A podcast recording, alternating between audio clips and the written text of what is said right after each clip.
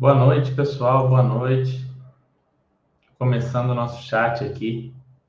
Hoje, quarta-feira, 26 do 4, resolvi trazer um tema um pouco diferente, que o tema que eu vou trabalhar de fundos imobiliários ainda não ficou pronto o negócio que eu queria, não, não concluí, mas vou, vou concluir, se Deus quiser, essa semana, e semana que vem a gente vai aprofundar um pouco alguns temas aí de análise de fundos imobiliários, começando do zero. Mas esse, esse assunto de hoje, vocês devem imaginar de onde eu tirei essa ideia, né? Tá cheio daqueles vídeos na, no YouTube do pessoal, ah, é, acho que acabou o BBB agora, alguma coisa assim. É, o que fazer com o prêmio, como ganhar, e saiu umas reportagens, se colocar dinheiro, não sei quantos milhões na poupança, e aquelas bobagens que não servem para nada, né? Aquele papo que não não tem um, um, embasamento, não tem uma lógica, não, não vai agregar. É óbvio que você não vai colocar milhões na poupança. A poupança não é nem de longe o investimento mais seguro ou mais adequado para uma situação dessas. Então a gente vai tratar aqui de temas interessantes. Vai abordar é, o que a pessoa deve fazer quando recebe valores é, valores maiores, valores grandes de uma vez. Eu já dei aula para algumas pessoas que receberam grandes valores em herança, nunca dei aula para ninguém que tenha recebido um grande valor em, na loteria, seria muito legal, mas já dei aula para várias pessoas que receberam grandes valores de herança e o princípio, é, os procedimentos, os pontos mais importantes são os mesmos. Então vai ser legal passar para vocês esses pontos. Se algum de vocês passar por uma situação feliz de ganhar na loteria ou de receber algum prêmio, um valor financeiro grande, ou então, se por outro lado, um de vocês vier a receber uma herança, né, infelizmente alguma fatalidade algum familiar, vocês vão estar preparados aí. Eu já fiz um chat sobre isso há muito tempo atrás, é, mas eu queria atualizar. Esse vai ser um pouco mais avançado, eu queria era um pouco mais básico, então eu vou colocar alguns pontos um pouco mais avançados, presumir que vocês já têm algum certo nível de conhecimento. Quem, mas para quem não tiver também vai ser útil. Não, não pensem que, que não vai ser útil, não vai ser interessante. Me deem um feedback se o áudio tá bom, se a imagem tá boa, estão conseguindo visualizar, tá tudo certinho aí. Me, me tragam esse feedback, por favor, para eu saber aí é, se tá interessante aí, como é que tá a situação. Por favor, peço a vocês aí que, que digam a situação atual do, do chat para eu saber aqui como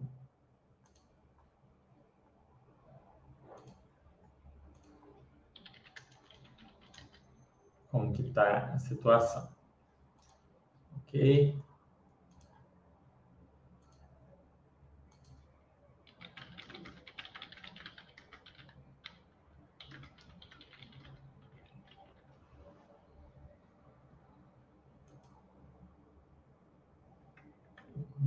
Lá. Deixa eu ver. Boa noite, ligue o ar. Como é que tá o áudio aí? Ligue o ar, tá ouvindo bem? Tá enxergando bem? Preciso saber aí para é, para poder ajustar aqui, se precisar ajustar alguma coisa para quando a gente entra no assunto não não precisar parar.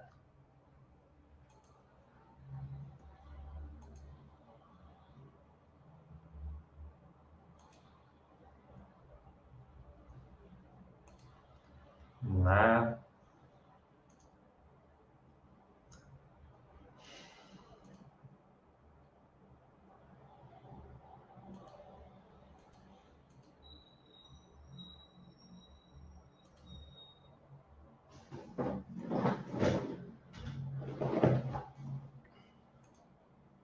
Hum, deixem aí o feedback. Tô, tô olhando aqui um, uma configuração aqui para melhorar. Enquanto isso, vão deixar no feedback para eu saber. Igual falando que está tudo certo. Boa noite, time SVR. Isamu Minami, nosso querido Kamen Rider aqui. Boa noite. É, tudo certo? Então, pessoal, um, deixem dúvidas aí, perguntem alguma coisa. Eu gosto de deixar os primeiros 8, 10 minutos para o pessoal ir recebendo a notificação no celular chegando. Então, tragam a, as perguntas de vocês, e aí depois a gente vai entrar nesse tema. Lembrando que a partir da semana que vem a gente vai dar uma sequência legal de fundos imobiliários. A gente trouxe uma sequência legal tratando dos segmentos, a gente falou dos fundos imobiliários de varejo, foi muito bom, de shopping, é, de lajes corporativas, logística. A gente viu alguns, alguns conteúdos mais aprofundados. Os chats das últimas quatro, cinco semanas vale bastante a pena é, ver para quem não viu, para ter um estudo aí mais aprofundado de fundos imobiliários. Então, é um, é um conteúdo que eu acho que compensa bastante para quem quer aprender um pouquinho mais. Tá? Entre em, nos chats anteriores aí, tem uma olhadinha que tem muita coisinha, muita coisa interessante aí para vocês é, aprenderem, visualizarem, entenderem. Mas aí hoje a gente vai trazer esse conteúdo que eu acho que é interessante. É, tem, tem algumas estatísticas legais que eu vou trazer para vocês aqui. Vou até pegar direto da matéria, eu sei de cabeça, mas.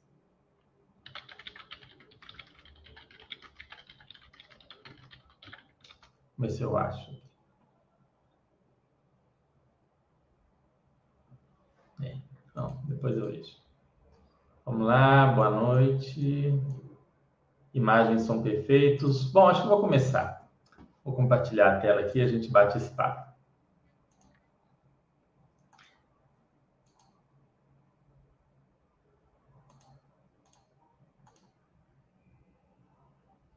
Hum, aqui. Não. Aqui. Esse. Então, pessoal, não sei se você sabe, mas a Caixa Econômica, né, a Caixa, fez uma pesquisa sobre os ganhadores da loteria. Desses ganhadores, em torno de 80% ou mantinham o mesmo padrão de vida, o que em muitos casos é ok, ou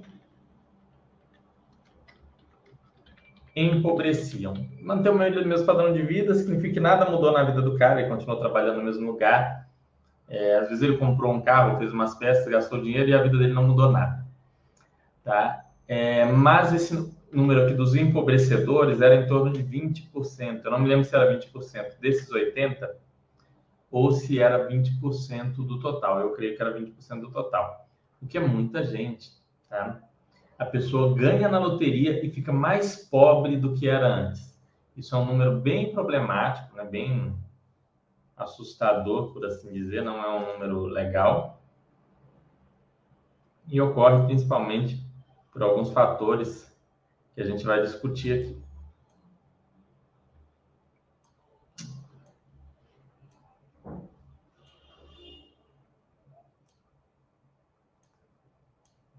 É... Aí. Então, vejam. O cara vai lá, fez um jogo de loteria ou recebeu uma grande herança, entrou para ele um grande volume de dinheiro de uma vez. O que, que a maioria faz? Né? O que, que é a regra? A maioria faz. Isso é a pesquisa que revelou. É, eu vi umas duas ou três pesquisas sobre isso e vi também aqueles vídeos. Eu, eu, já, eu gosto muito de ver aqueles vídeos, eu já vi vários do, não só do Brasil, mas do exterior, daqueles ganhadores da loteria que perderam tudo. É justamente essas pessoas que ficaram mais pobres do que eram antes. Então, o que, que a maioria faz? Festas e comemorações, né, para comemorar, ganhou na loteria, quer comemorar, quer mostrar para todo mundo que está bem. Compra carros caros e eletrônicos caros. Então, vai ter televisão de última geração, às vezes existe uma, um modelo de TV maravilhoso, excelente, de 10 mil. Aí tem um outro que atualiza numa frequência de 0,0001 segundo mais rápido, mas que custa 40 mil, ele vai comprar de 40 mil. Então compra aquela TV muito cara, vai comprar carros caríssimos, é, modelos importados, esportivos, às vezes automóveis que ele nem vai saber dirigir direito. Ele vai lá e compra carros caros mora em imóveis de luxo, vai para imóveis de luxo. Recentemente eu vi uma, uma reportagem, a minha namorada me mostrou, de um cantor aí riquíssimo, não, conheço muito bem, é, que foi despejado porque não pagava o aluguel. O cara tinha uma renda, sei lá, de 300, 400 mil mês e foi despejado porque não pagava o aluguel. Então, muito ganhador da loteria faz. O cara vê isso na TV e fala: Nossa, como esse artista é burro, faz uma coisa dessas. O cara vai ganhar na loteria e faz exatamente a mesma coisa. Então, mora em imóveis de luxo, normalmente alugados, empresta dinheiro para muita gente, ajuda muita gente. E esse ajuda está entre aspas, porque, no meu entender, você dá um dinheiro para uma pessoa que tem capacidade produtiva, que trabalha, deveria conseguir se virar, você não está ajudando ela, você está transformando ela num inepto, numa pessoa que não é capaz de construir as coisas por si só. Então, dar dinheiro, pura e simplesmente, para as pessoas não é interessante. Não estou dizendo que o cara que ganhou a loteria não vai comprar uma casa para a mãe, uma casa para a avó, um, é, ajudar um irmão que tem uma dívida, não é isso. Mas tem muitos casos, inclusive que eu acompanhei de um amigo meu que também é consultor financeiro, de um atendido dele que sustentava os amigos, amigos na faixa de, de 20 e poucos a 30 anos, sustentava, pagava o aluguel, pagava comida para homens solteiros na casa de 20 e poucos a 30 anos. É, primeiro é triste os caras que aceitam uma coisa dessa, né? Mas assim, esse tipo de situação, a gente viu o famoso que faz algo parecido com isso é o Neymar, né? Que tem um negócio lá dos parças, que é um grupo de, de cidadãos lá que ele sustenta. Enfim, e tem muita gente que, que. E não é só ele que faz isso. No meio futebolístico, isso é relativamente comum. E em outros meios também. Gente que ganha muito dinheiro muitas vezes faz isso. Torna pessoas que não eram dependentes dele dependentes dele. Isso é uma tragédia total. A última coisa que você deve fazer na sua vida é transformar alguém independente de você. Ok? Não faça isso, pelo amor de Deus. Mas é comum. Então ajudam muita gente.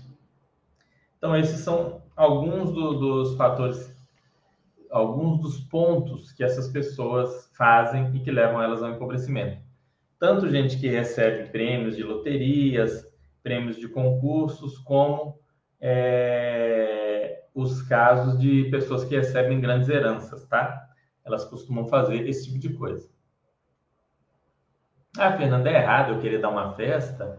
É errado eu ajudar alguém? é errado eu querer ter um carro esportivo que eu sempre sonhei? É claro que não, é claro que não. Ter um eletrônico de modo algum. Nada disso é errado. Só que antes de fazer qualquer uma dessas coisas, e aí vem o ponto principal aqui do chat, né, que é algo até que eu estou pensando em escrever um pequeno livrinho para colocar na Amazon sobre isso. Eu fico imaginando que deve ter pessoas que ganham na loteria, mas que não têm interesse em contratar ninguém, mas queriam ter um pequeno manual. Estou pensando em fazer um, um livrinho sobre isso sobre esses quatro pilares. Tem quatro pontos essenciais para qualquer vida financeira equilibrada. Esses quatro pontos devem ser respeitados, tá? Qualquer pessoa que queira chegar a algum lugar. São quatro pontos muito importantes. E se a pessoa que ganhar na loteria, ela focar em cumprir esses quatro pontos, ou que receber herança, ou que enfim, ganhou um, um prêmio em dinheiro, qualquer coisa.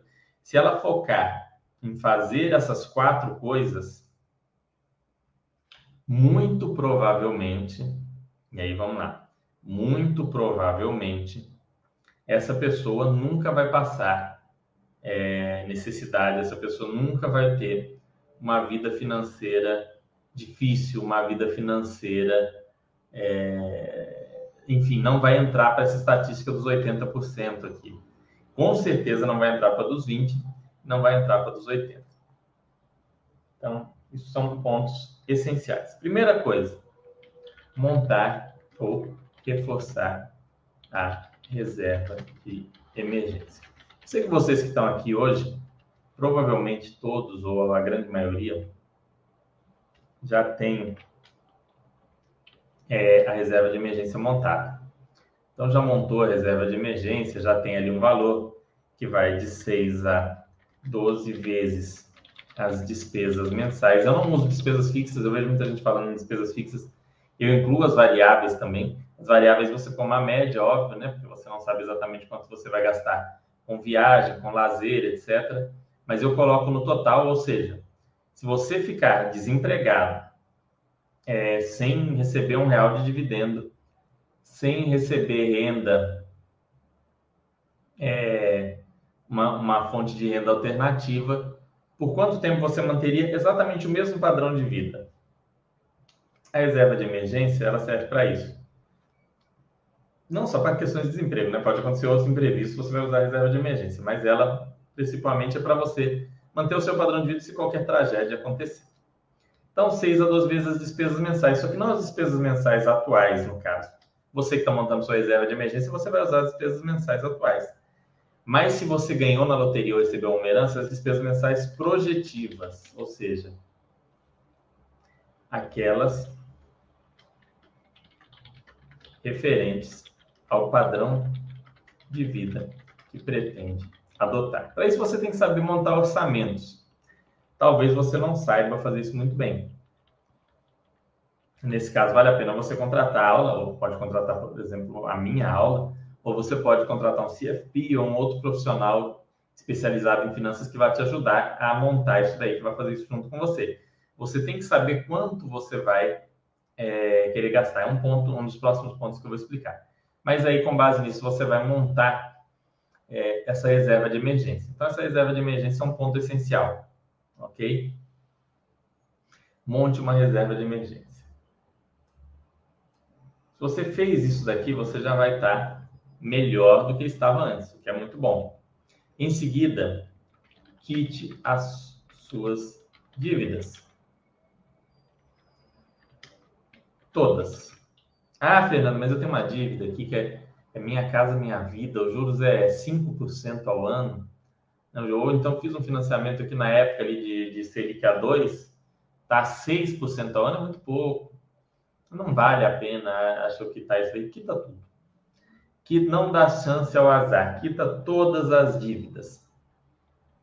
Pague tudo o que deve, paga tudo, tudo, tudo, tudo, tudo, tudo. Não fica devendo nada. Por mais que essa não pareça ser na hora que você fizer a conta no ponto do lápis, porque às vezes você vai fazer a conta na ponta do lápis, e eu tenho que ser honesto com vocês, às vezes na, na ponta do lápis, a quitação é,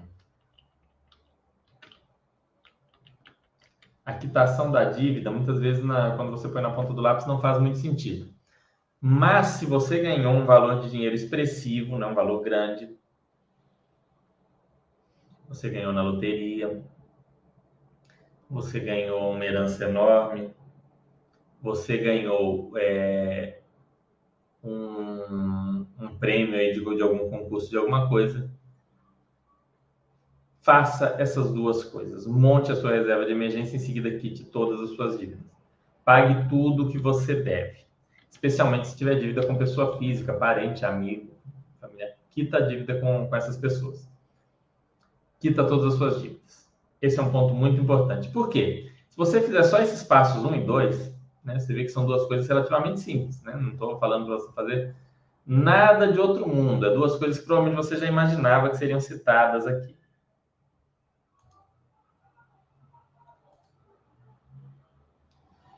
duas coisas bem simples.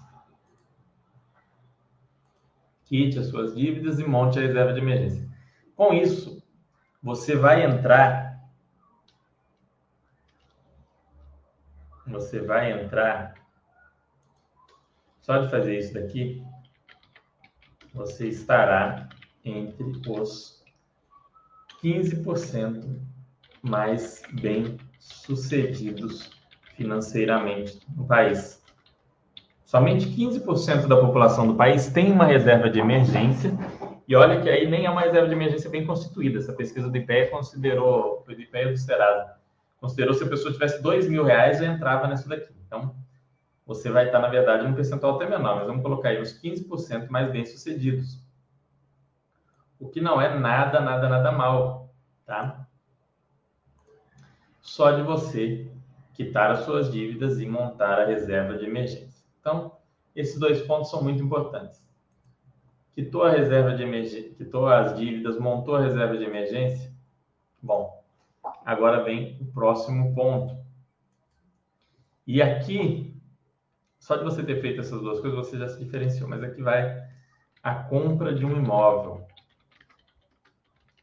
E os itens 3 e 4 vão ser feitos simultaneamente, mas eu vou falar primeiro do 3, que o 3 eu considero mais essencial.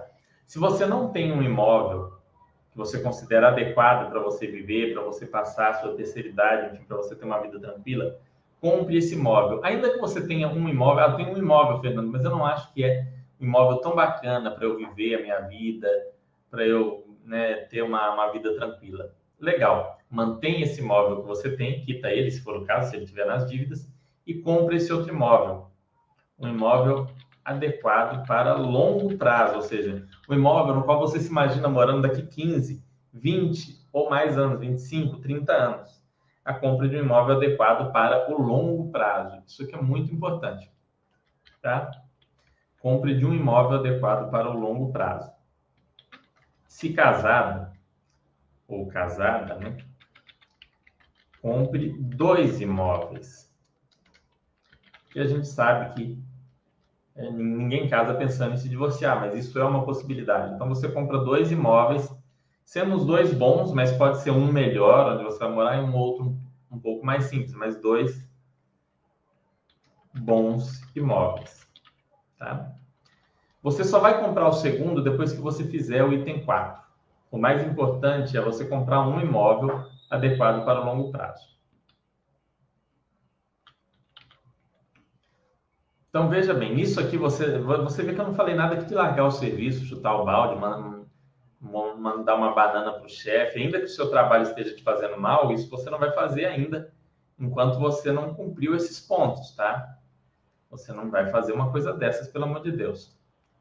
Você vai ter que cumprir esses quatro pontos antes de pensar em qualquer coisa relacionada ao seu trabalho. Então, montou a reserva de emergência, 6 a 12 vezes as despesas mensais projetivas, é, vou até montar aqui mais ou menos um, um orçamento para vocês mostrando como que faz isso daqui, mas aí vocês vão ter uma ideia. Então, montou lá 6 a 12 vezes as despesas mensais projetivas. Eu já fiz aqui é, chat mostrando como que se estima as despesas com um carro, como que se estima as despesas com uma casa.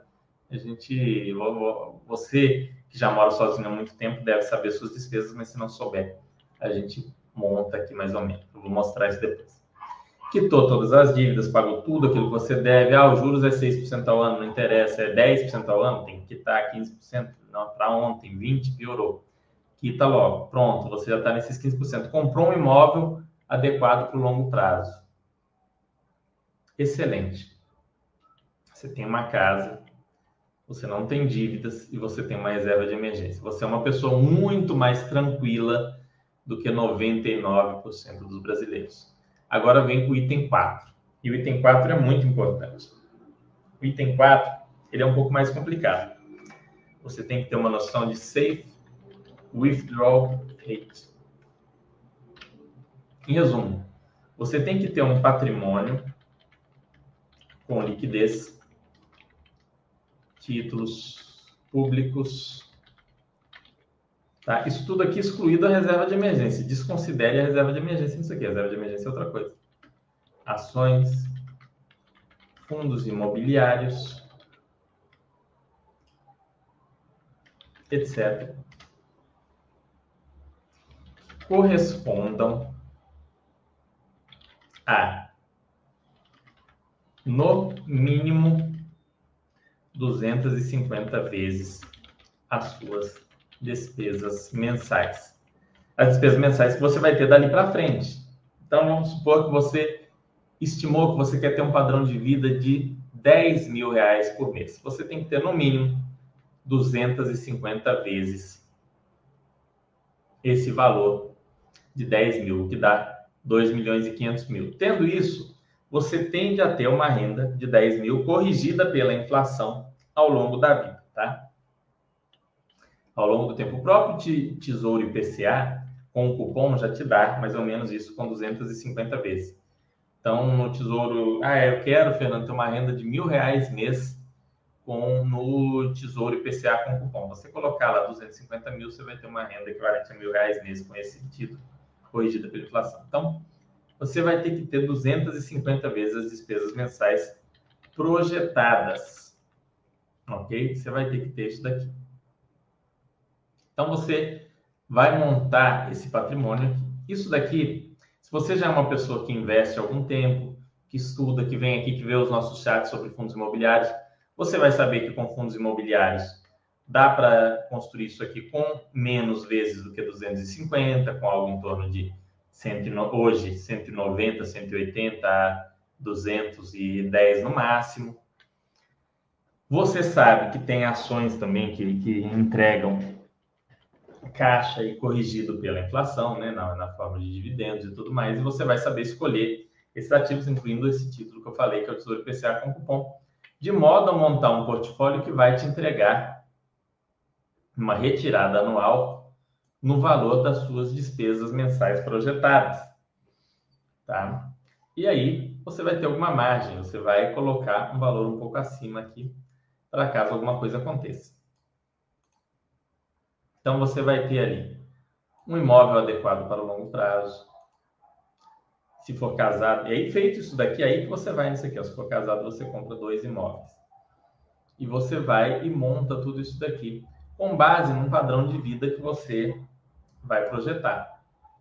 Fez isso daqui, o que excedeu esses valores todos, né? O que excedeu esses valores todos, você pode fazer aquelas loucuras que a turma faz, que eu falei aqui em cima. Aí você pode. É... Deu para fazer tudo isso aqui com sobra. Você pode comprar um carro mais caro, né? Você pode trocar o seu telefone pelo da última geração. O telefone, até que aqui já.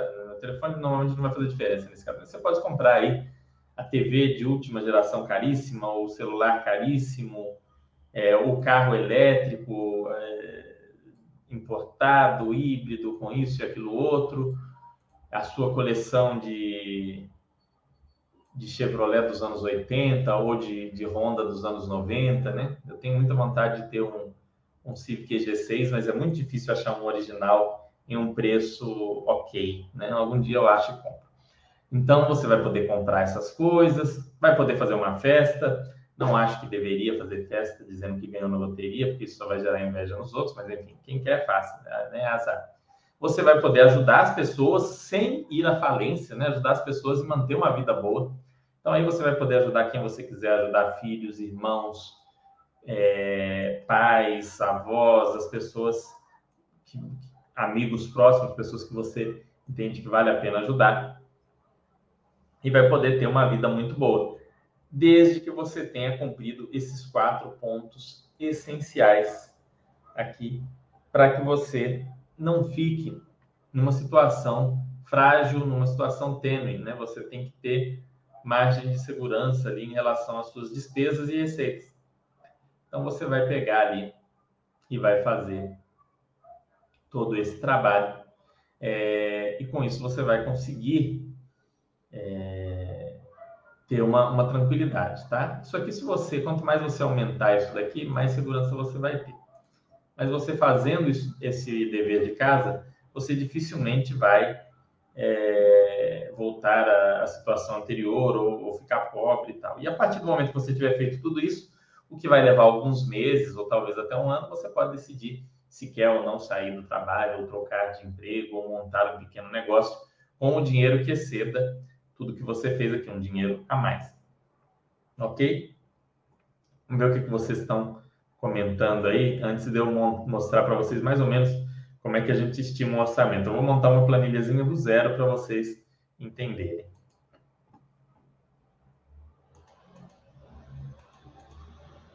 Boa noite, Tati, sempre aqui com a gente.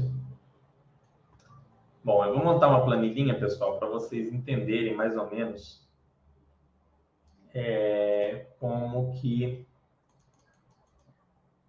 como que funciona é, como que funciona isso daí vamos ver aqui Vamos ver aqui se eu vou compartilhar aqui com vocês.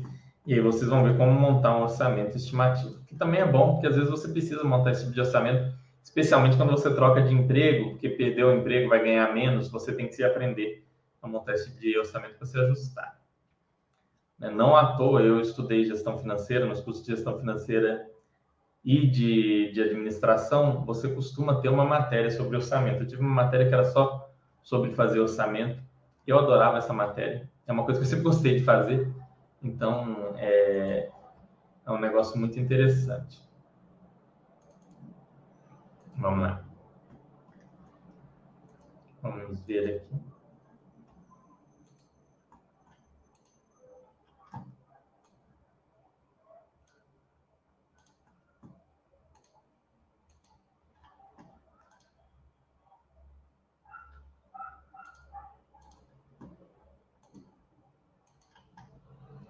Deixa eu olhar aqui. Opa.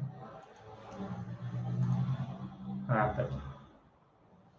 Vamos lá, vamos montar, mostrar para vocês. Então, você vai montar um orçamento. Qual que é a ordem que você segue? Eu gosto de usar a ordem de essencialidade, tá? Quando eu vou montar um orçamento pessoal. O que, que é essencialidade? O que, que é mais essencial para o que é menos essencial? Quais são as duas despesas mais essenciais normalmente? Aluguel e alimentação. Tá? Considerando é, que você vai comprar o imóvel, né? A gente falou ali, ganhou na loteria e tal, recebeu uma herança grande, você vai comprar um imóvel. Então você não vai pagar o aluguel. Então o aluguel aqui a gente vai pular. Nós vamos direto para a alimentação. Alimentação hoje é normal gastar algo em torno de mil reais por pessoa, tá? É, varia. Eu estou colocando aí, por exemplo, se você tem uma criança, não, é você e a sua esposa, vai dar entre 1.500 e 2.000. Se você acrescentar uma criança, não vai virar 3.000, vai aumentar um percentual menor.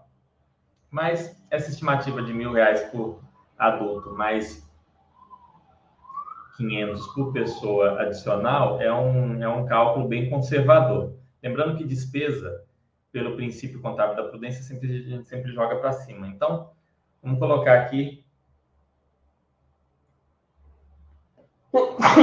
um casal de adultos com uma criança vai ser em torno de dois mil reais por mês.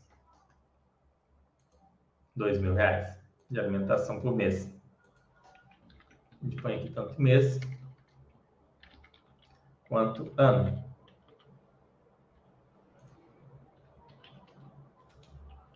Isso é uma despesa essencial. Alimentação. Para você cozinhar, você precisa de gás. Né? E o gasto com gás normal de uma família varia né, é, bastante, mas a gente pode dizer que é em torno de 50, 60 reais aqui em Belo Horizonte. Tá? Ah, Fernando, mas um gasta mais do que isso. Não, o gasta, mas normalmente um botijão dura mais de um mês. Então, estimar 50 reais aqui em Belo Horizonte é tranquilo. Você vai ter que saber aí na sua cidade. Na maioria de você sabe quanto gasta de gás por mês aí em média. Aqui eu gasto até menos, apesar de cozinhar bastante. Mas essa é uma estimativa bem confortável. Aqui em Belo Horizonte. Ah, moro no Rio, é outro valor. Qual eu não sei. Outro gasto essencial, luz. Você precisa de luz. Quanto é uma conta de luz de uma família média? Em torno de 200 reais mês. Tá? Dependendo da família, até mais. Aqui eu gasto menos, aqui eu gasto em torno de 150, 140. Mas a família pode gastar 200, 220. Você vai estimar, você tem a média dos seus últimos gastos, você pega a média dos últimos meses e subtrai o menor para fazer a média, que aí você consegue jogar um valor que faça sentido. Então, ano aqui, 200 reais luz. Aí tem o seu IPTU. Vamos colocar que o seu IPTU seja num valor anual de 3.600 da casa que você pretende comprar. Você tem que ter uma ideia do, do custo de IPTU desses imóveis. Né? Eu acho interessante que a maioria das pessoas acha isso daqui um pé no saco fazer isso. Eu adoro fazer esse tipo de coisa. Eu gosto muito de mexer com orçamento. Você que tem dificuldade com orçamento pessoal e quer aprender mais, aula particular aqui, a gente, a gente dá uma aula particular sobre isso. Se quiser, pode contratar. IPTU, seguro residencial. O valor de seguro residencial não é caro. Eu, por exemplo, pago aqui no apartamento 250 reais com uma cobertura de muita coisa. Né? Coberturas acima do que seria até o normal, né? Que a, que a, que a imobiliária exige. Então, vai ser ali uns 400 reais por ano. Vamos colocar 480 aqui, porque fica múltiplo. Dependendo do imóvel, vai dar um pouco mais, um pouco menos, você consegue fazer esse orçamento facilmente. PTU, seguro residencial, internet. Você precisa pagar a internet. Aqui eu pago 105 reais, mas é, tem lugares que é mais caro, então você pode estimar aí 150. Estou colocando aqui custos que as pessoas têm aqui. Aqui é esse alimentação aqui que eu coloquei considera é, supermercado e, e, restaurante, pessoal. Tem gente que vai gastar menos. O cara fala, não, mas eu gasto X no supermercado. Aqui eu considerei um gasto normal aqui de, de restaurante também. Algumas pessoas vão gastar mais.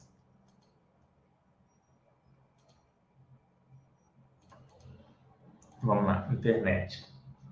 Além disso, você vai ter um gasto com plano de saúde. E aqui mora um, um erro que você não pode subestimar. Então, vamos supor que eu pague hoje de plano de saúde 500 reais. Eu posso usar 500 reais aqui como estimativa? Não. Por quê? Porque plano de saúde são dois custos. Plano de saúde e educação sobem, em média, bem acima da inflação.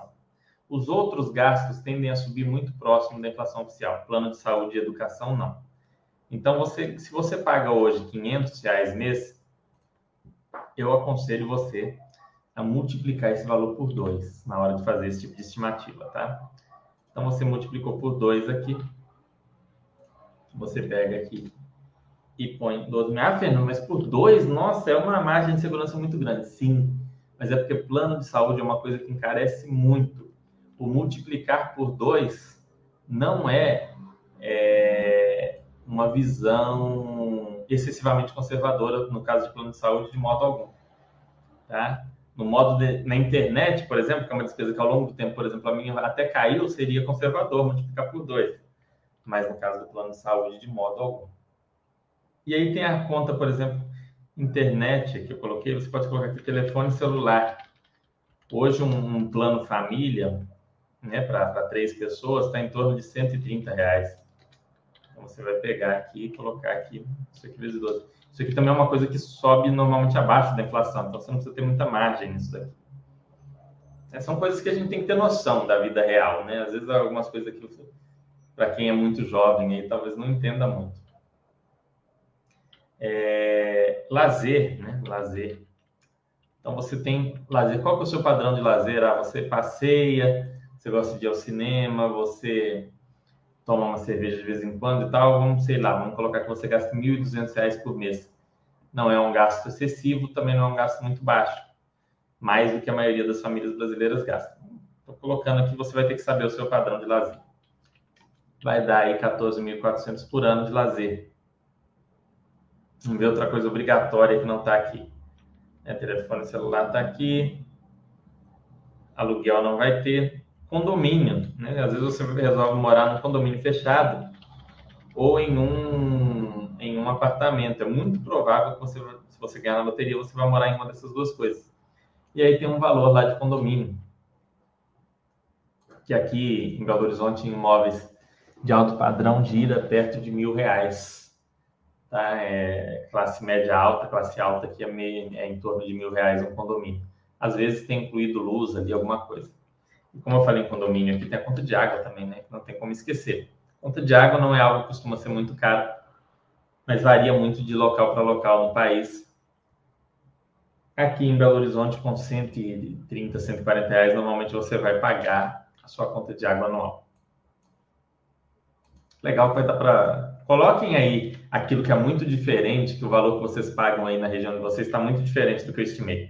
E coloquem de onde vocês são. Vai ser legal para para ver isso daí. Eu gosto de ver essas diferenças no, no, nas regiões do país. Eu coloco, gosto de colocar aqui alguma coisa também para despesas financeiras. né, que é o valor que você paga, às vezes, de corretagem, custódia de algum título, enfim, quanto você paga de, de despesas com coisas ligadas a, é, a, finanças. Isso aqui, normalmente, é um percentual do seu patrimônio. Então, por exemplo, se você recebeu é, 3 milhões, 3 mil, 3 milhões, vai ser, sei lá, 1% de só ano, né, vezes 1%. Não, não chega a isso nunca, tô falando loucura. Você vai pagar ali, a, sobre a parte do tesouro, você paga 0,1%, você paga alguma corretagem quando for comprar alguma ação. Não dá muito dinheiro isso daqui não, tá? Tô falando bobagem. Isso aqui com 100 reais por mês no máximo você paga.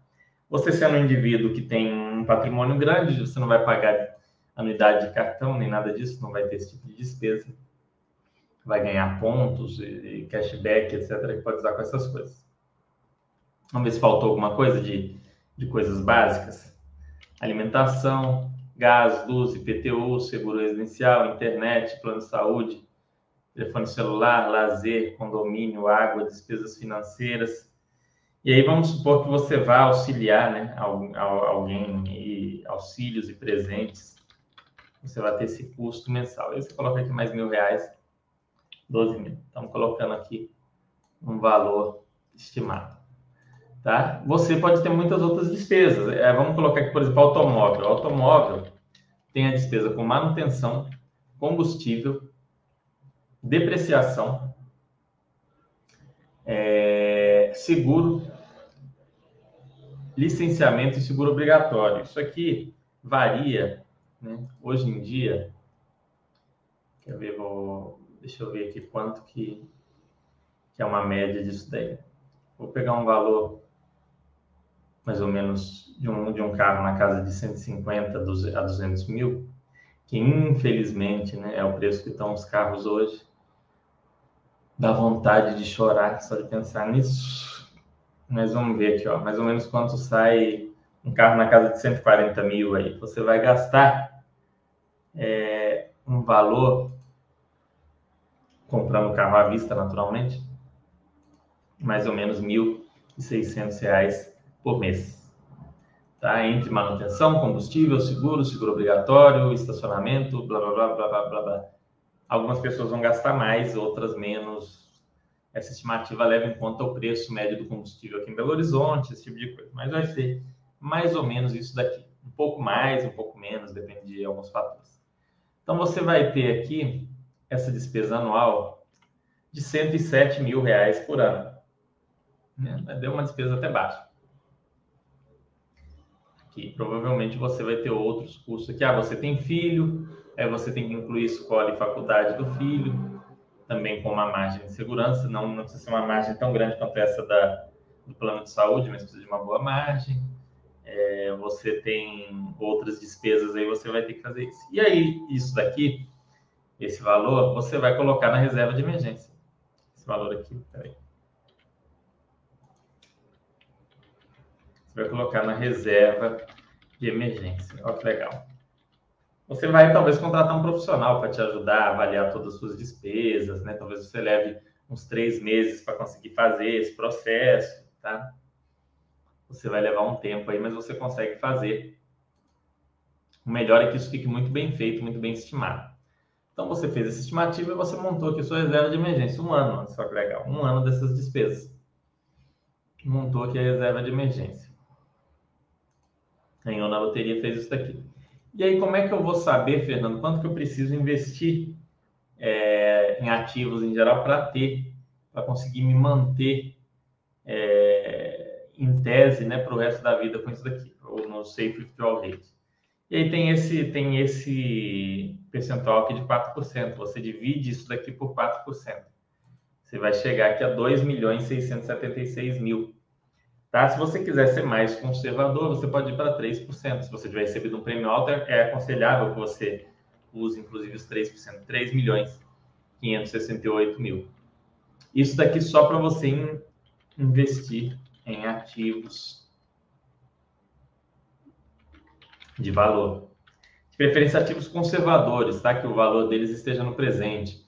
Aqueles ativos que o Mili fala que tem poder de lucro, ou fundos imobiliários bem sólidos e não muito alavancados, esses fundos imobiliários que a gente vem discutindo aqui, é, tesouro com cupom, enfim, você vai pegar e vai investir esse valor. Então aí você vai ter uma condição de pagar essas despesas seguramente pelo resto aí da sua vida. É, você vai ter com algum nível de segurança, tá?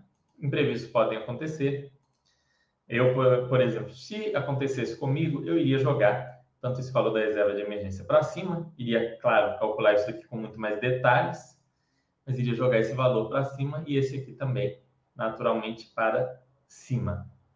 Ok? Fez essas duas coisas, quitou suas dívidas, comprou sua casa. E aí, na, na casa, você vai ter que estimar essas despesas da casa, né? Condomínio, água, luz, IPTU, fazendo eventuais ajustes aqui, por isso que eu falo que é, é legal jogar para cima. Você está tranquilo, você não vai ir à falência. Você pode, em alguns momentos, ter que baixar seu padrão de vida? Pode, mas isso é natural da vida, pessoal. Eu já fiquei quatro anos, quatro, uma... já cheguei a ficar mais ou menos quatro anos sem ter reajuste salarial. Tive que fazer alguns ajustes na vida, né? A renda sempre igual, e ali inflação e comida mais cara, e plano de saúde bem mais caro, plano de saúde sobe muito acima. Tive que fazer ajustes, já aconteceu isso. Então você tem que estar preparado para isso, a não ser que você seja, você tenha trabalhado a vida inteira em uma empresa, que a carreira é, tem evolução e, e data base, subindo o salário acima da inflação todo ano, você já teve que se adaptar. Então faça isso daqui. É muito fácil. Quem faz isso nunca, nunca fica numa situação difícil. Nunca fica numa situação difícil, tá? A pessoa pode até ter, como eu disse, que diminuir um pouco o padrão de vida, mas o mais provável é que não. Então, isso aqui são níveis de padrão de vida. Ah, mas eu, eu tenho filhos, a escola custa não sei quanto. Você vai incluir nisso daqui, escola não sei quanto. Aí você vê ali, faculdade não sei quanto. Faculdade eu acho legal colocar dentro do, de um valor lá da, da renda fixa, porque às vezes surge a oportunidade de estudar no exterior. Um amigo meu, isso é, uma, é um caso bem interessante para vocês que têm filhos. Um amigo meu estudava economia aqui no Brasil. Ele teve a oportunidade de fazer a faculdade lá em Portugal. Foi aceito lá numa dessas faculdades boas lá. Só que lá você tinha que pagar a faculdade à vista. Ou você tinha que fazer o financiamento estudantil de lá, um brasileiro não conseguiria, né? Fazer um financiamento em euro. Você tinha que pagar à vista. Mas você pagando a faculdade à vista lá, ela saía mais barata do que a faculdade aqui no Brasil, do que a faculdade na PUC, BIMEC, etc. Uma excelente faculdade lá, mas tinha que ter o dinheiro de uma vez. Então, se eu tivesse filhos e recebesse uma herança, eu com certeza separaria um valor aqui para a faculdade dele. Provavelmente uma parte investida no exterior e uma parte no Brasil em ativos de renda fixa. Então, faculdade do filho eu me, program, me programaria dessa forma. A escola não. A escola entraria aqui do mesmo modo que o plano de saúde, com alguma, alguma margem, mas a faculdade eu, eu faria, juntar, deixaria um valor separado, eventualmente, para uma faculdade do boné. Isso é uma coisa importante para quem recebe um valor, um valor grande. Bem, foi bem curioso quando eu vi isso daí, que uma faculdade excelente em Portugal, mais barato que as faculdades no Brasil, só que você tinha que pagar de uma vez, assim, que não, não tinha a opção de pagar mensalidade pro, pro, pro brasileiro. E eles davam alguns benefícios até. Vários lugares no mundo tem alguns programas assim de intercâmbio e afins para os brasileiros, mas tem que ter o dinheiro. Então não é um dinheiro que vale a pena separar. Então é isso, isso aqui que é o ponto principal. Tem que saber conhecer bem o seu padrão de vida, o seu estilo, as suas despesas eu sou tão chato com isso, pessoal, que eu tenho anotado é, não, não cada despesa no centavo, mas as despesas em, mais ou menos nessa forma, né, as despesas em ordem de grandeza minhas, desde o ano de 2011. Isso porque é, eu faço esse controle desde que eu fui morar sozinho, né, quando eu tinha 19, 20 anos, foi lá em 2007, 2008. Só que eu fazia no Microsoft Money, só que o Microsoft Money parou de funcionar a partir do Windows 10, uma coisa assim. E aí eu perdi os controles do Money. Então, senão eu teria controles desde 2007, 2008 até hoje. Então, eu, não, eu tenho histórico. a partir de 2011, porque até o início de 2011 eu usava o Money, aí ele parou de, de funcionar e tal. Eu passei para a planilha do Excel. Então, perdi esse, esse período de software. Mas eu tenho praticamente todas as minhas. Quanto eu gastei de aluguel por ano desde 2011? Quanto eu tive de renda por ano desde 2011? Quanto eu é, recebi de, de, de, qualquer coisa? Quanto eu paguei de plano de saúde? Quanto eu paguei de internet? Internet é um custo que, ao longo do tempo, em, a média anual caiu e caiu bastante, sendo que a qualidade melhorou. Duas coisas que caíram ao longo do tempo, né? E a curiosidade inútil. Mas vamos lá: internet e telefone celular. São duas despesas que, ao longo dos últimos 12 anos, caíram. Tá? Se tornou mais barato ter esses serviços. É... As outras coisas, em geral, infelizmente, né? A gente mora no Brasil, o resto subiu. Não tem muito o que fazer. mas esses dois são coisas que caíram de preço. As duas únicas coisas que eu vi que caíram de preço. Condomínio também, em média, sobe, mas sobe abaixo da inflação. Mas o resto aqui é, é paulada né, na, na, gente. IPTU, a título de curiosidade, a legislação não permite que o IPTU, é, a não ser que você faça benfeitorias, aumente o imóvel e muda a base de cálculo, né? mas o IPTU não pode subir acima do IPCA. Então, o IPTU ele é reajustado conforme o IPCA teoricamente, dessa forma, né, um título com cupom que te pague 3.600 por ano vai pagar o seu IPTU de 3.600.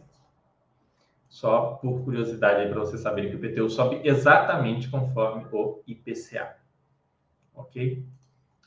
Então vamos ver aqui o que, que vocês estão. Isso aqui está previsto no Código Tributário Nacional, no CTN. Não que a lei não possa mudar algum dia, mas é, em regra é isso aqui.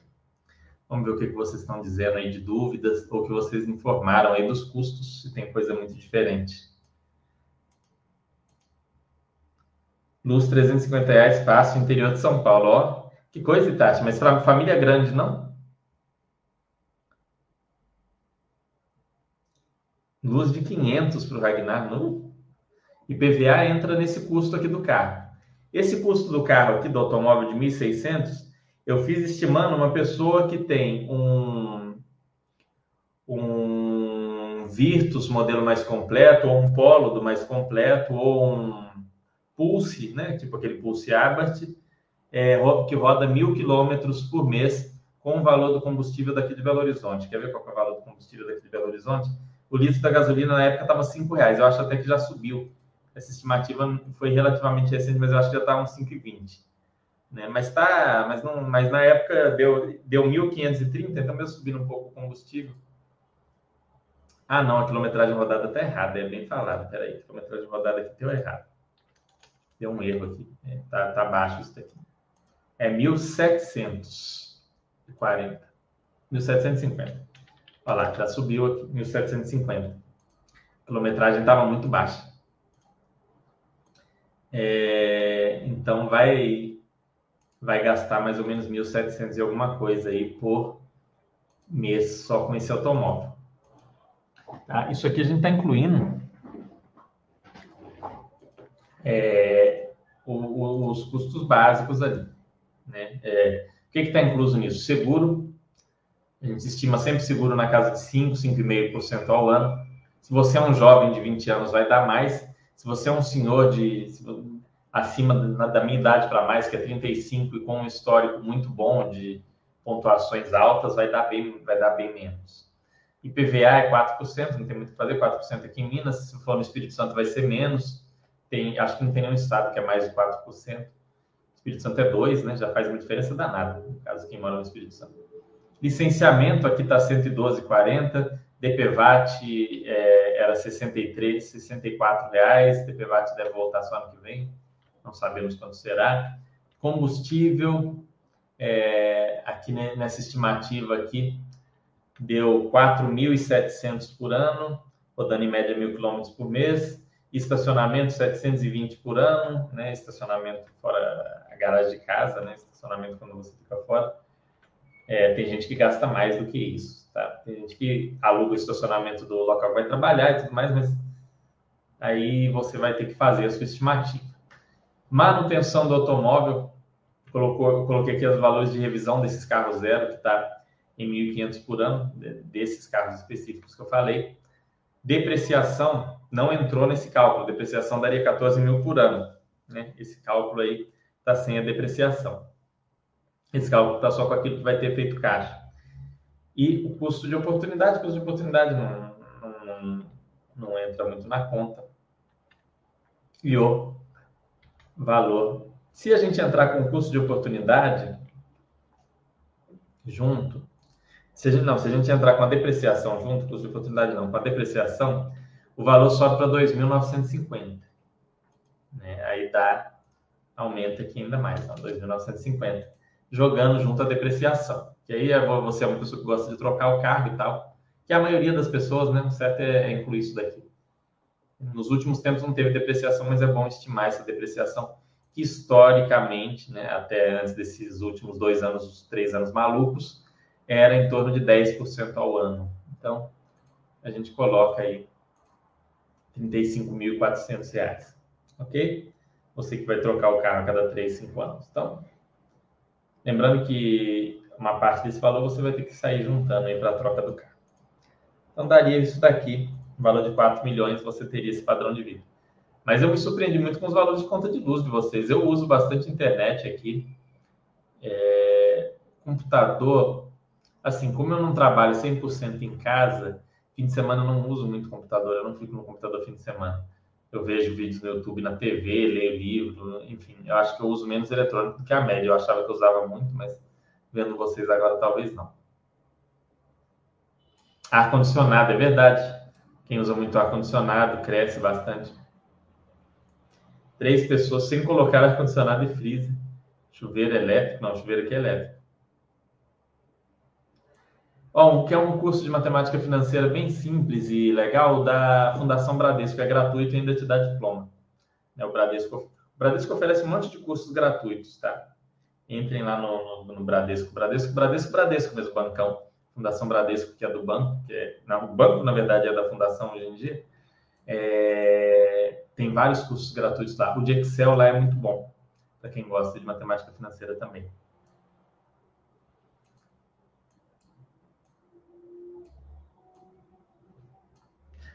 Igor falando, boa noite, não sei se já foi falado isso, pois peguei pela metade, mas pelo que entendi, a estimativa de 3,6 milhões teria mais ou menos padrão de vida anual de 108k. Isso mesmo, Igor. É mais ou menos isso daí. É, é mais ou menos isso daí. Tá? Seria... Ó, a gente já jogou aqui para cima, que a gente... Vamos, vamos ajustar a conta de luz de vocês aí com o ar-condicionado. Aumentamos a conta de luz né, de 350. Vamos aumentar um pouquinho o gás aqui também. Olha lá, um valor, um valor de 125 mil ano de custo, um patrimônio de 4 milhões e 172 mil. Ok? Isso aqui é, uma, é, é um estudo bem conservador, feito no mercado americano, é, e considera um investidor um investidor pouco criterioso, né? Investidor que não vai procurar ativos de renda defendida, que vai comprar tudo que tiver na moda, alguém que compraria, por exemplo, um ETF é, em, em, um momento médio de mercado, não necessariamente. Hoje em dia, com certeza, o, o uso do 4, por exemplo, já seria bem tranquilo, mas é, é válido o 3 para ter uma segurança, né? 3,5, mas usar o 3 você vai ter mais segurança. Então, você vai ter aqui essa possibilidade. Isso aqui, pessoal, é falando para uma pessoa que ganhou na loteria. Não adianta você pegar agora e falar assim, ah, eu vou estimar aqui que eu vou juntar esses 4 milhões e 172 mil, aí eu vou ter esse padrão de vida e vou ficar em paz. Não adianta, porque esse valor vai sendo atualizado o tempo todo. Então, não adianta você fazer um plano de investimento para juntar esse dinheiro que vai dar errado. Na hora que você chegar nesse dinheiro, esse dinheiro não vai ser mais o suficiente para esse padrão de vida. Infelizmente.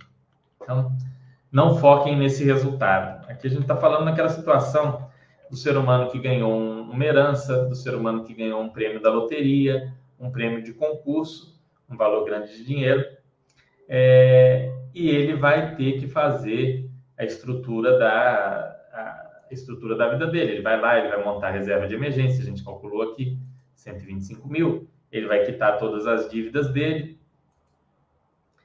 ele vai comprar um imóvel e ele vai fazer aqui esse e ele vai juntar aqui esse valor é, financeiro para iniciar, para ter uma tranquilidade. E aí é ter uma disciplina para não gastar, por exemplo, que deu 125 mil por ano, por ano, não gastar muito mais do que esse valor aqui de 10.430 por mês. Então, o cara viva, que viva com 10 mil mês, o cara vai é, conseguir manter isso daqui tranquilo. Né? Algum mês ele pode gastar um pouco mais, outros um pouco menos, mas na média ali, 10 mil ou menos, ele vai ter seguramente muita tranquilidade, você vai ter que recalcular de tempos em tempos. Tá? É, isso daqui é bem legal. Nas vezes em que eu atendi pessoas nessa situação, normalmente é, a gente adapta para o caso da pessoa, se a pessoa vai continuar trabalhando ou não, é, com o que, que a pessoa trabalha. Então, né, dá para fazer várias adaptações no caso específico. Então, se você, como eu disse, se você recebeu uma herança ou não, finanças pessoais é uma coisa muito pessoal, né? Despesa. Finanças pessoais é uma coisa muito pessoal. Então, não tem como a gente pegar simplesmente dizer que isso aqui serve para todo mundo, né? A gente iria analisar caso a caso, ver o que, é importante para a pessoa, ver outros objetivos, sonhos da pessoa, avaliar e fazer uma coisa bem legal. Eu atendi anos atrás, um rapaz que tinha um padrão de vida muito simples. Ele dizia: Olha, eu não quero aumentar meu padrão de vida, mas eu quero ter certeza que eu nunca mais vou ficar pobre. Eu não esqueci aquilo, eu achei aquilo fantástico. Eu quero me assegurar que eu nunca vou passar necessidade. E aí a gente fez um cálculo para ele, como ele vivia um padrão de vida muito simples, muito abaixo disso daqui. Né? Ele vivia com, sei lá, menos de dois mil meses na época. Na época né? Então, assim, é, aqui a gente está falando de alguém que vive com 10 mil meses, então 2 mil meses seria 24 mil. Era, era menos do que isso, tá? ilustrando. Ele tinha que ter 800 mil reais e ele estava ganhando um salário melhor. A gente fez ali uma estimativa para ele ter uma certa tranquilidade na vida. O cara não pretendia parar de trabalhar nem nada. Quando a pessoa não, não tem esse projeto de ficar com a perna para cima, fica muito mais tranquilo, né? Porque tem mais margem ali e tal, é, é, é mais fácil. Né? Ela só busca é o que a gente fala aqui de ter uma tranquilidade financeira. Esse nível de independência aqui é um pouco mais complicado, principalmente se você for muito jovem. Isso daqui, se você tem 20, 22 anos, tem uma chance. Quanto mais velho você é, mais provável é que isso aqui dê certo. Se você tiver com 70 anos e fizer desse jeito, é, é praticamente 100% que vai dar certo, 70, 60. Da mesma forma que se você tiver com, com 20, a probabilidade de dar errado é muito alta, porque você acaba arrumando quatro filhos, depois você vai e, e, resolve morar num local muito mais caro, sua vida vai mudando mais, né? Tem uma probabilidade maior de mudar. Ok? Vamos lá, pessoal. Agora eu vou responder as dúvidas de vocês para a gente ver aí o que vocês estão dizendo.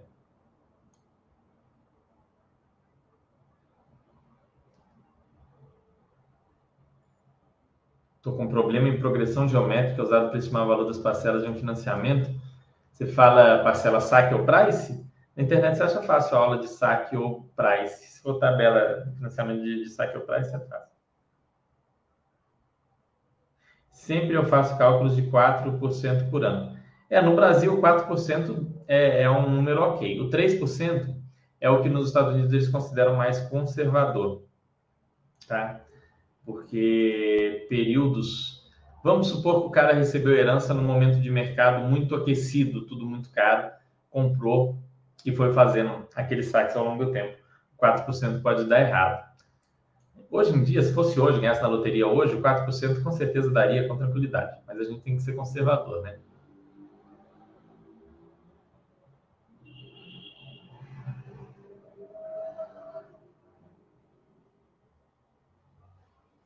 valor do bem é, é mil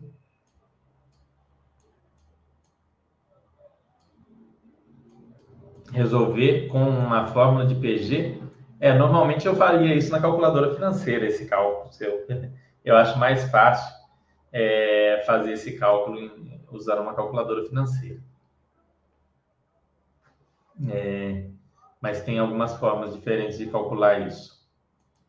Se for um juros de 4% ao ano, você vai ter que fazer a conversão da taxa efetiva mensal, e aí usando essa taxa, você pega coloca lá na, na calculadora financeira 10N, é, CHS 1000 PV, 0 é, FV, coloca a taxa lá proporcional, 10N e aperta o PMT, você vai ter o valor. É o que eu normalmente faço. Eu já estou esquecendo até como faz essas coisas na mão, porque é muito raro fazer isso na mão. Eu sempre faço no Excel ou no ou na calculadora financeira, né? A minha HP está sempre por perto. Mas enfim, vale a pena sim aprender matemática financeira, ajuda bastante esse cursinho da Fundação Bradesco, dá uma base muito boa. Tem um livro também que é do Ai, ai, como que chama o autor? O livro é muito bom, da matemática financeira. Hum... É um livro muito bom. Eu tenho ele aqui. Para não buscar ele lá. Não é do José Nicolau, é do. Nossa, esqueci. Não estou achando esse livro. Enfim, esqueci. Qualquer hora eu, eu acho o livro aqui, eu acho que está emprestado. E aí eu falo com vocês sobre o livro. O livro, o livro é muito bom. Eu imagino que tem outros bons. Mas o curso da Fundação Bradesco é uma, é uma base boa também.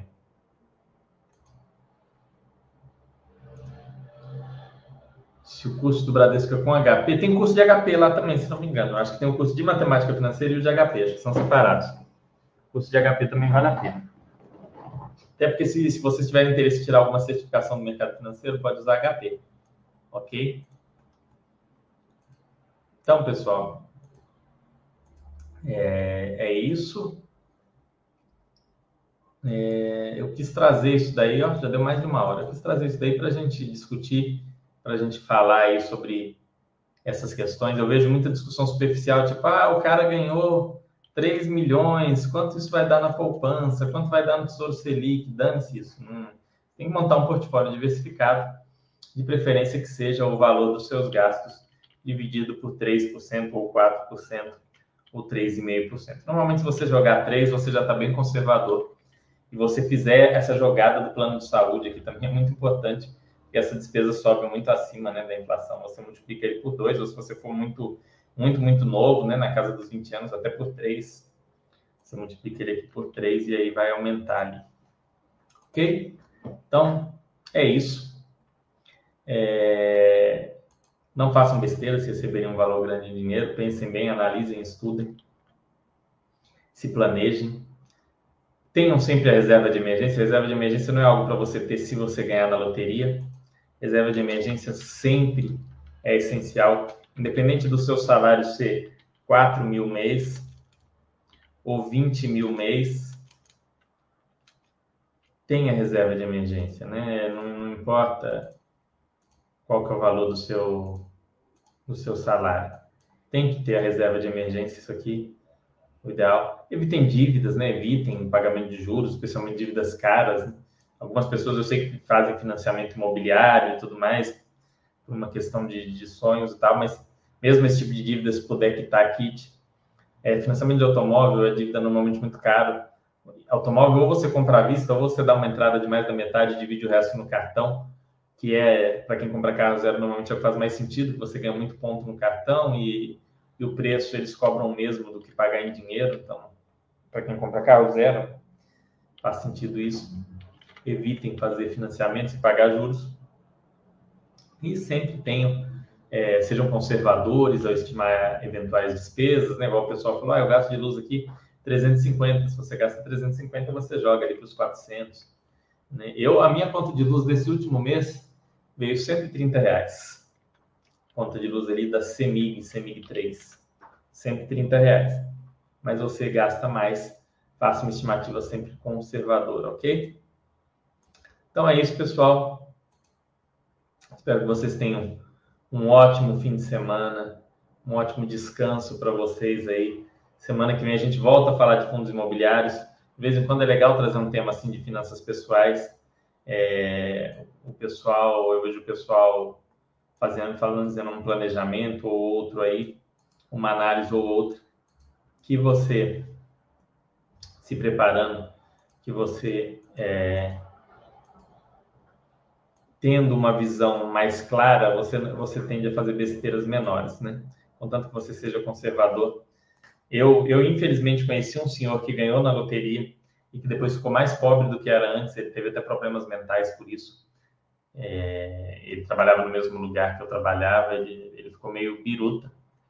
Ele teve problemas sérios por causa de, de ter gasto todo o dinheiro, arrumou muita festa, muita mulherada, a esposa separou, a família se afastou, perdeu tudo e ficou realmente muito pobre. E morando de aluguel, não comprou imóvel, perdeu o emprego depois, nem, nem sei como é que esse homem anda, mas provavelmente a vida dele não está boa. Então, assim, se, se acontecer de ganharem na loteria, sejam bastante conservadores, tenham um imóvelzinho de vocês, tenham uma reserva de emergência bem parruda é, e façam os investimentos aí adequados, ok? Então é isso. Um grande abraço para vocês, uma ótima semana e até quarta-feira que vem, dia. Já estaremos em maio, aí, no dia 3 de maio, ok? Um abraço.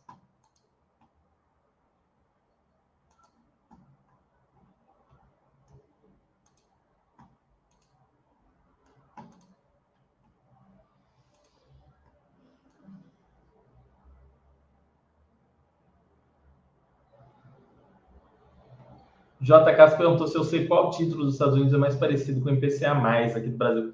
Lá eles não têm esse tipo de título misto, que uma parte é prefixada e outra parte é atrelada à, à inflação. Pelo que eu sei, título público, pelo menos não, e acho que nem título privado. Eu nunca vi título com essa característica, uma parte prefixada e uma outra atrelada à inflação. Lá os títulos normalmente são totalmente prefixados. E é legal que eu estou lendo o livro é, do, do, Benjamin Graham, né, o Security Analysis, que é um livro bem antigo, e ele fala que o ideal em termos de títulos seria que existissem títulos com essa característica, que é justamente o Tesouro IPCA que a gente tem aqui no Brasil. Eu achei bem legal, lá atrás ele falando que esse tipo de título seria interessante. Não sei se quem criou o Tesouro IPCA foi com base né, no, no, que o Graham, tudo que o Graham escreve acaba virando estudos maiores depois de finanças, mas provavelmente tem relação dele falando que esse tipo de título seria o tipo de, de, de título mais interessante. E aqui no Brasil a gente tem. Então lá eu acho que não. Você teria que comprar realmente um ETF com vários tipos de títulos ou títulos pré-fixados, que é o que mais tem.